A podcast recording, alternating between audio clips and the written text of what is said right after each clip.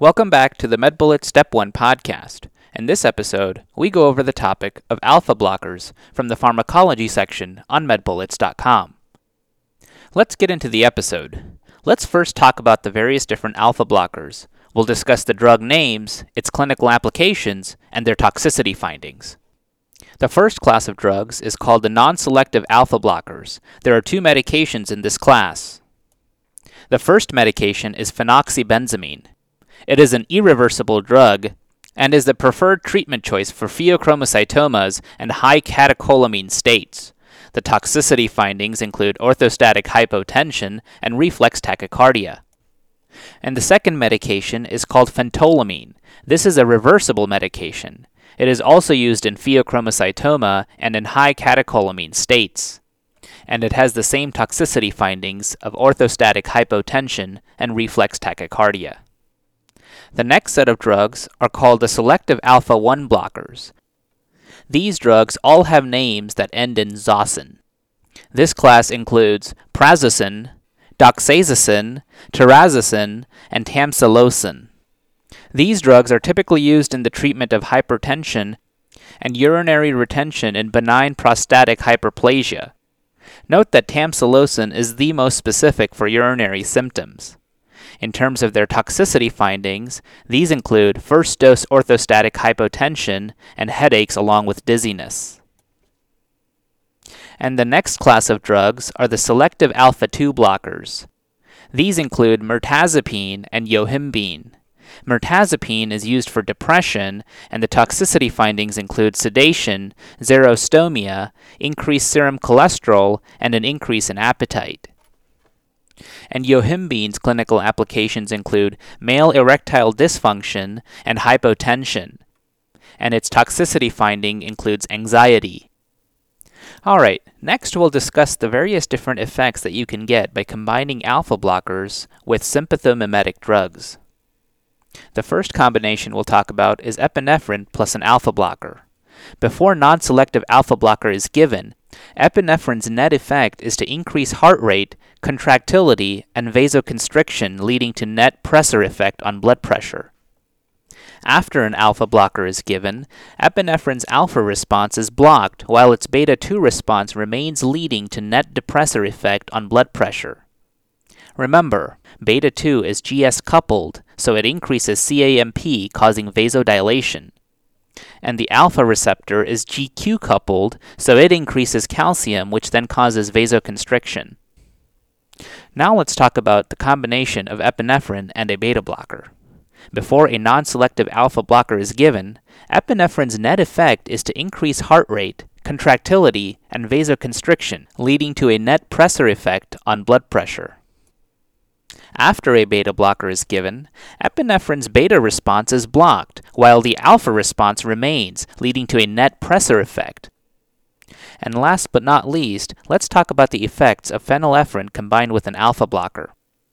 Phenylephrine, which is a stronger alpha 1 agonist than an alpha 2 agonist, leads to a net pressor effect on blood pressure. Administration of a non selective alpha blocker leads to a net zero effect on blood pressure. Okay, so now that we've gone over the major points about this topic, let's go over a few questions to apply the information and get a sense of how this topic has been tested on past exams. First question. A 45 year old man presents to the physician with complaints of intermittent episodes of severe headaches and palpitations. During these episodes, he notices that he sweats profusely and becomes pale in complexion. He describes the episodes as coming and going within the past two months. His temperature is 99.3 degrees Fahrenheit or 37.4 degrees Celsius. Blood pressure is 165 over 118 millimeters of mercury. His pulse is 126 per minute. Respirations are 18 per minute. And oxygen saturation is 90% on room air. Which of the following would be the first medication given to treat this patient's most likely diagnosis?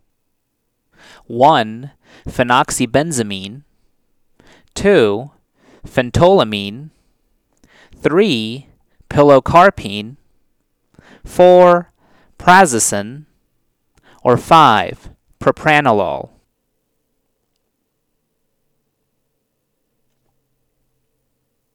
And the correct answer choice is answer choice 1, phenoxybenzamine.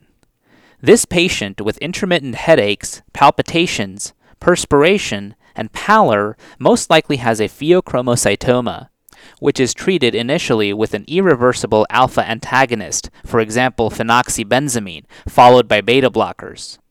Remember, pheochromocytomas are non malignant tumors of the adrenal medulla and are the most common adrenal tumors in adults. Pheochromocytomas secrete catecholamines, thereby causing the symptoms of increased blood pressure, headaches, perspiration, tachycardia, and pallor.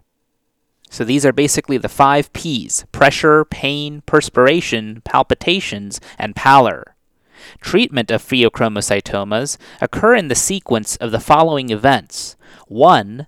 Phenoxybenzamine, an irreversible alpha antagonist administered first to prevent unopposed alpha receptor agonism if beta receptors are blocked. 2. Beta blocker.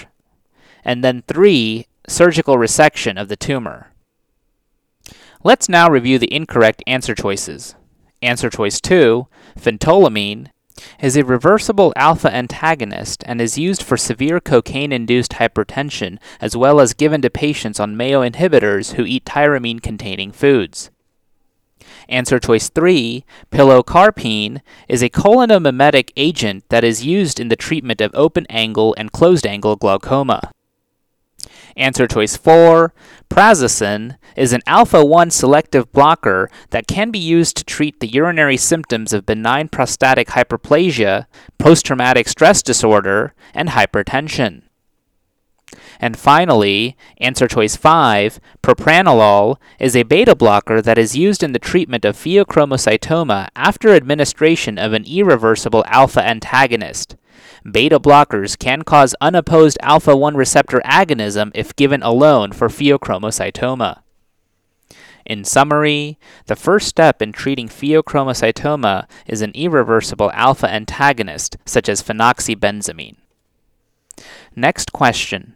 A 37 year old female presents to the emergency room complaining of headaches and palpitations.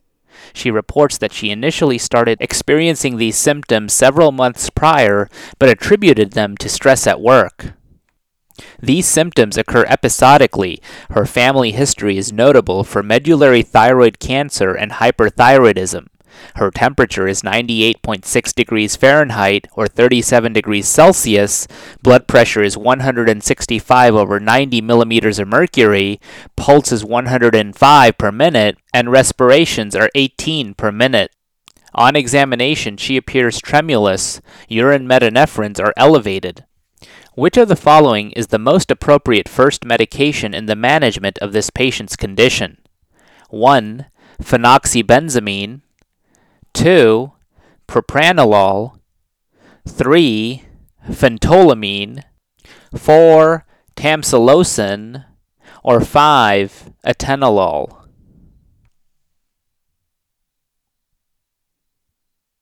And the correct answer choice is answer choice 1, phenoxybenzamine.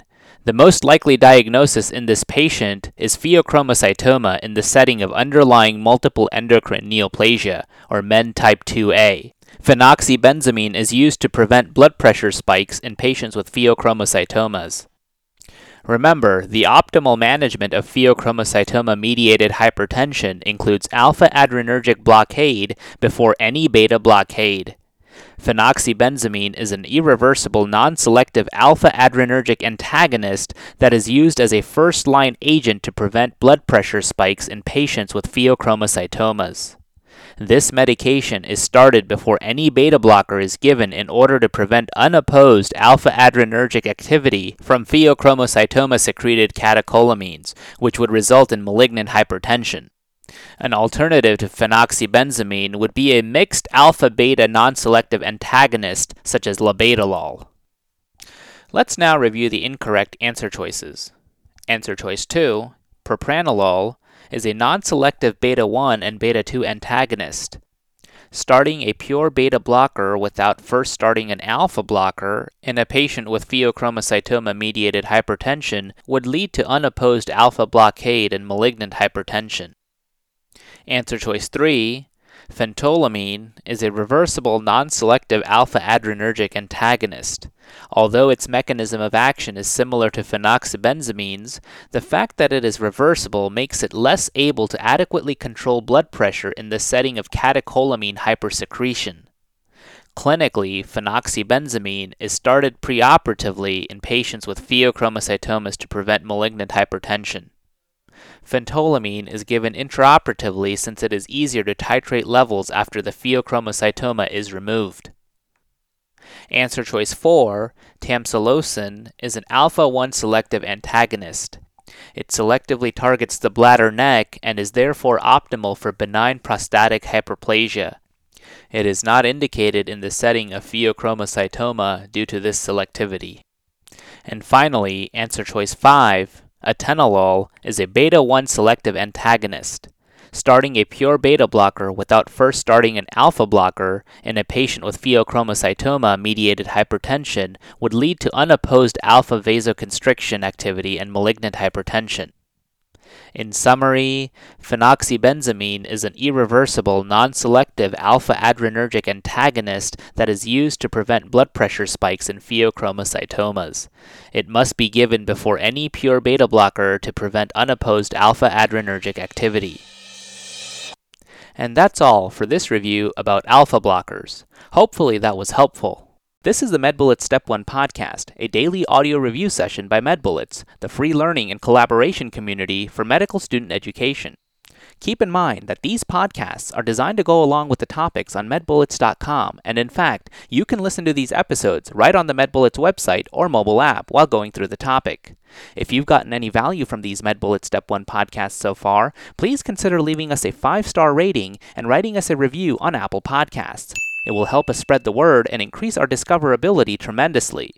Also, if you are already, please be sure to follow MedBullets on Facebook, Instagram, and Twitter for daily high yield content. Thanks for tuning in. We'll see you all tomorrow, right here on the MedBullets Step 1 podcast.